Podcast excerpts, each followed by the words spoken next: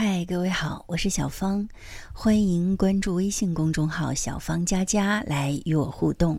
今天为您送出的是非常著名的一本书《儒林外史》当中的一篇关于王冕的故事，我们一起来听。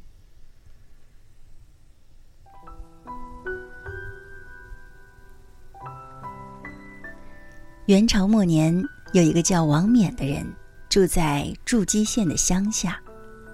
他七岁死了父亲，母亲靠做针线活供他在村里的学堂读书。他十岁时，因为家里实在太穷了，母亲只好让他去帮隔壁的秦老爹放牛。秦老爹每天管他两顿饭，早上还有两个点心做早饭。王冕白天放牛，晚上就跟着母亲回家住。偶尔遇到了秦家煮了腌鱼或腊肉给他吃，他就拿荷叶包了回家给母亲吃。每天秦老爹给他买点心的钱，他也攒起来。到了一两个月，他就偷空去村里的学堂，从别人那儿买几本旧书。他每天放牛的时候，都把牛拴在七柳湖边的树下，让它吃草。牛渴了，就在湖边应水，自己便坐在柳荫下看书。转眼又过了三四年，一天正值梅雨季节，突然下了一场暴雨。雨后，湖里的荷花特别好看。王冕看了一会儿，心想：古人说“人在图画中”，真是有道理。可惜这里没有画师能把这荷花给画下来。王冕接着又想：天下哪有学不会的事啊？我为什么不自己画几只呢？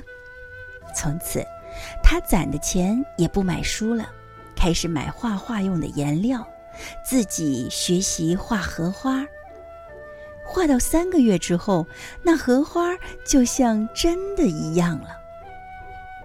没多久，整个县里的人都知道王冕的荷花画得好，人人都争着来买，渐渐就不愁衣食了。到了十七八岁时，王冕就不在秦家了，他每天画画，读古人的诗文。王冕天性聪明，不到二十岁就已经通晓天文地理、经史学问了。但他的性情却和别人不一样，他既不求官爵，也不交朋友，终日闭门读书。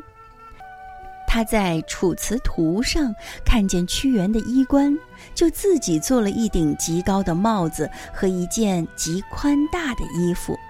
遇着天气好的时候，他就乘一辆牛车。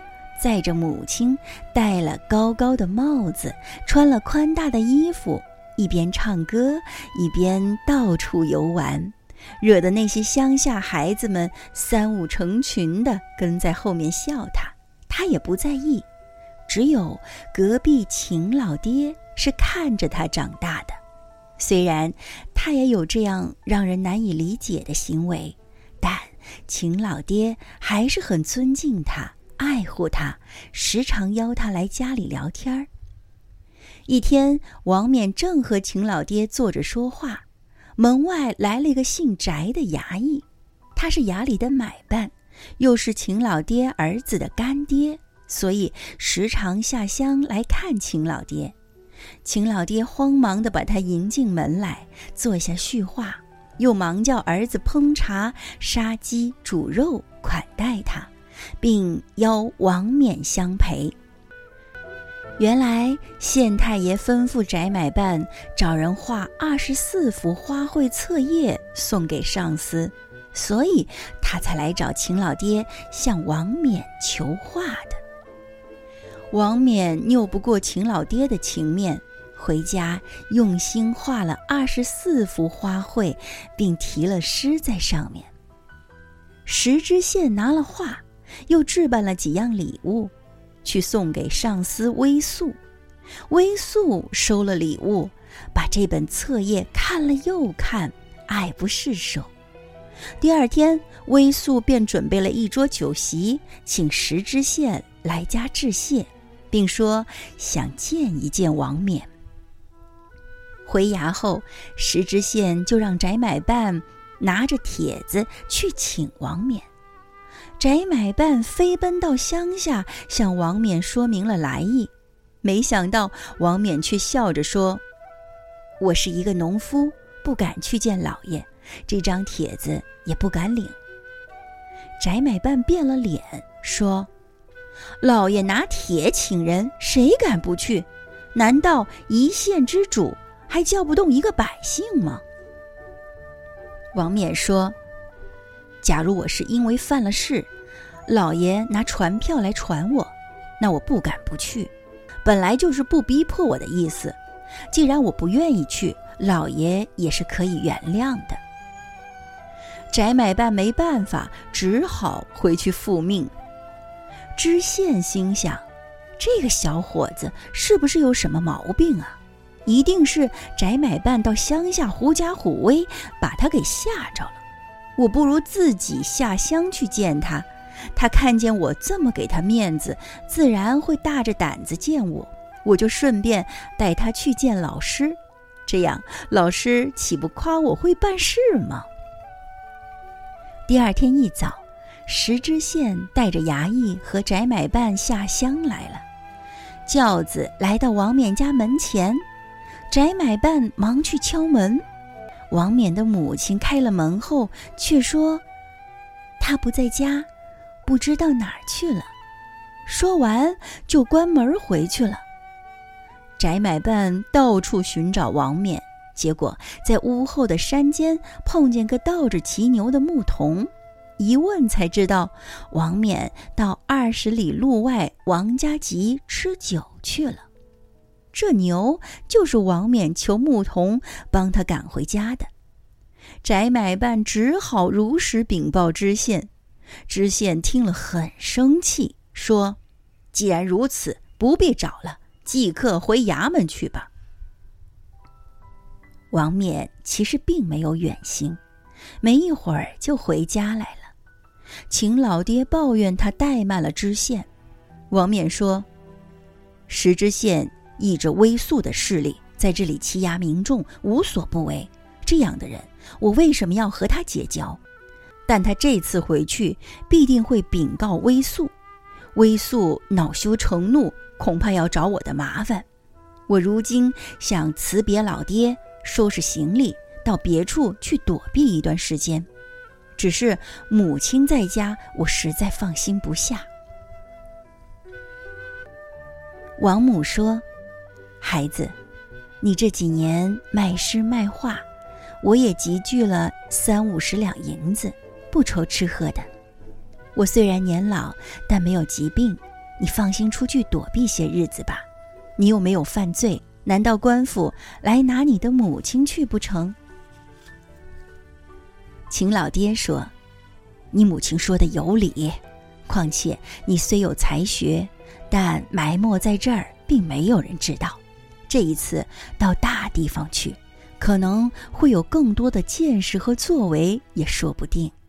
你家的大事小情就全包在我身上了。王冕拜谢了秦老爹，一路风餐露宿，来到山东济南府。身上的盘缠用完了，他就租了个小门面，每天问卜卖画，倒也忙得不可开交。弹指过了半年光景，一天清早，王冕刚坐下，只见许多男女哭哭啼啼的在街上走过，有挑着锅的，也有挑着孩子的，一个个都面黄肌瘦，衣衫褴褛。王冕一打听才知道，原来他们都是黄河沿岸州县被河水淹了田庐房舍的逃荒百姓，官府又不管。他们只得四处找生路。王冕见此光景，叹了一口气，说：“河水北流，天下自此将大乱了。我还在这儿做什么呢？”于是，把一些散碎银子收拾好，他便整理行李回家了。王冕到了浙江地界，才打听到微素已回京了，石知县也升任去了，这才放心回家拜见母亲。他看见母亲健康如常，心中欢喜。自此，王冕依旧吟诗作画，奉养母亲。又过了六年，母亲老病卧床。王冕千方百计找医生调治，总不见效。王母临终时嘱咐他不要做官，要娶一房媳妇，踏踏实实的过老百姓的日子。王冕哭着答应了母亲的要求。王冕服丧期满才一年多，天下就大乱了。方国珍占据了浙江，张士诚。占据了苏州，陈友谅占据了湖广，朱元璋起兵除洋，得了金陵，立为吴王。好在乡下还比较安宁。一天中午，王冕正从母亲坟上拜扫回来，只见十几骑马直奔村里而来，为首一人头戴五生巾。身穿团花战袍，仪表非凡。那人到了王冕家门口，下了马来敲门，说是特地来拜见王冕的。原来此人就是吴王朱元璋，他是特地来向王冕请教治国之道的。王冕说：“大王高明远见，不消乡民多说。如果以仁义服人，何人不服？”岂止是浙江？如果以兵力服人，这人虽弱，也不会甘愿受辱的。吴王叹息，点头称善，两人一直促膝长谈到日暮。过了几年，吴王统一天下，建国号大明，年号洪武。到了洪武四年，秦老爹进城回来，给王冕带回一本邸报。原来此时微素已经被皇帝贬官发配了。另外，礼部议定了取士之法，三年一科，用五经、四书、八股文。王冕指着这一条对秦老爹说：“这个法却定得不好，将来读书人既有这样一条容身之路，把那真正读书做学问的事情都看得清了。”说着。天色已经暗了下来。至此以后，时常有人传说朝廷要征聘王冕出来做官，王冕并不在意。后来渐渐说的人多了，王冕就没有通知秦老爹，私自收拾行李，连夜逃往会稽山中。半年之后。朝廷果然派了一位官员，捧着诏书来封王冕做官。秦老爹说：“王冕不知去向已经很长时间了。”那官员不信，秦老爹就领着他走到王冕家，推开门一看，果然是很久没有人住了。王冕隐居在会稽山中，并不说自己的姓名。后来。他得病去世了，山里的邻居就凑钱把他埋葬在会稽山下。后来，很多人一说起王冕，都称他王参军。其实，他一天官也没做过。像他这样，品德高洁、学识渊博，却又不贪图功名富贵的读书人，实在是。太少了。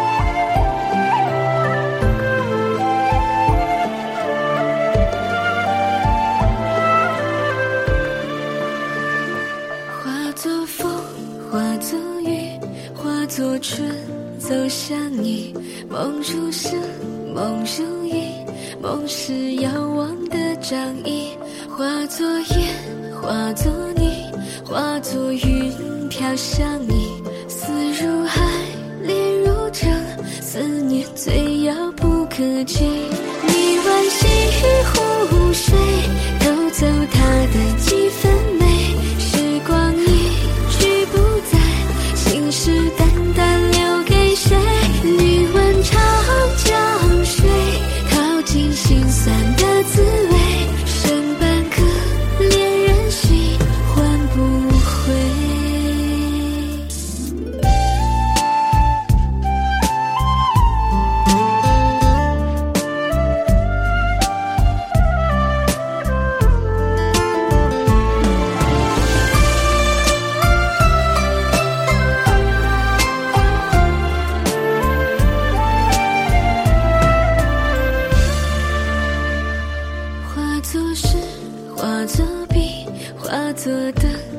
着你，默念着，轻叹着那些深沉的字句，化作路，化作景，化作情，找寻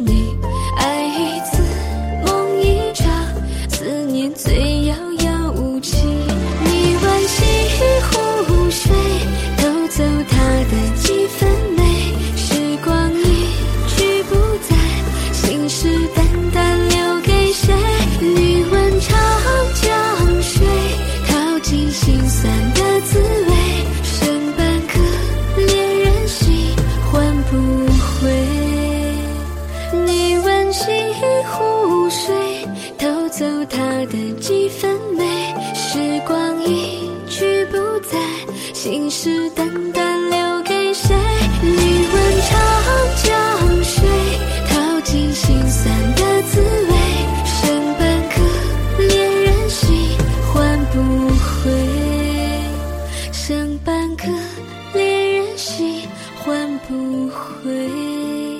剩半颗恋人心，换不回。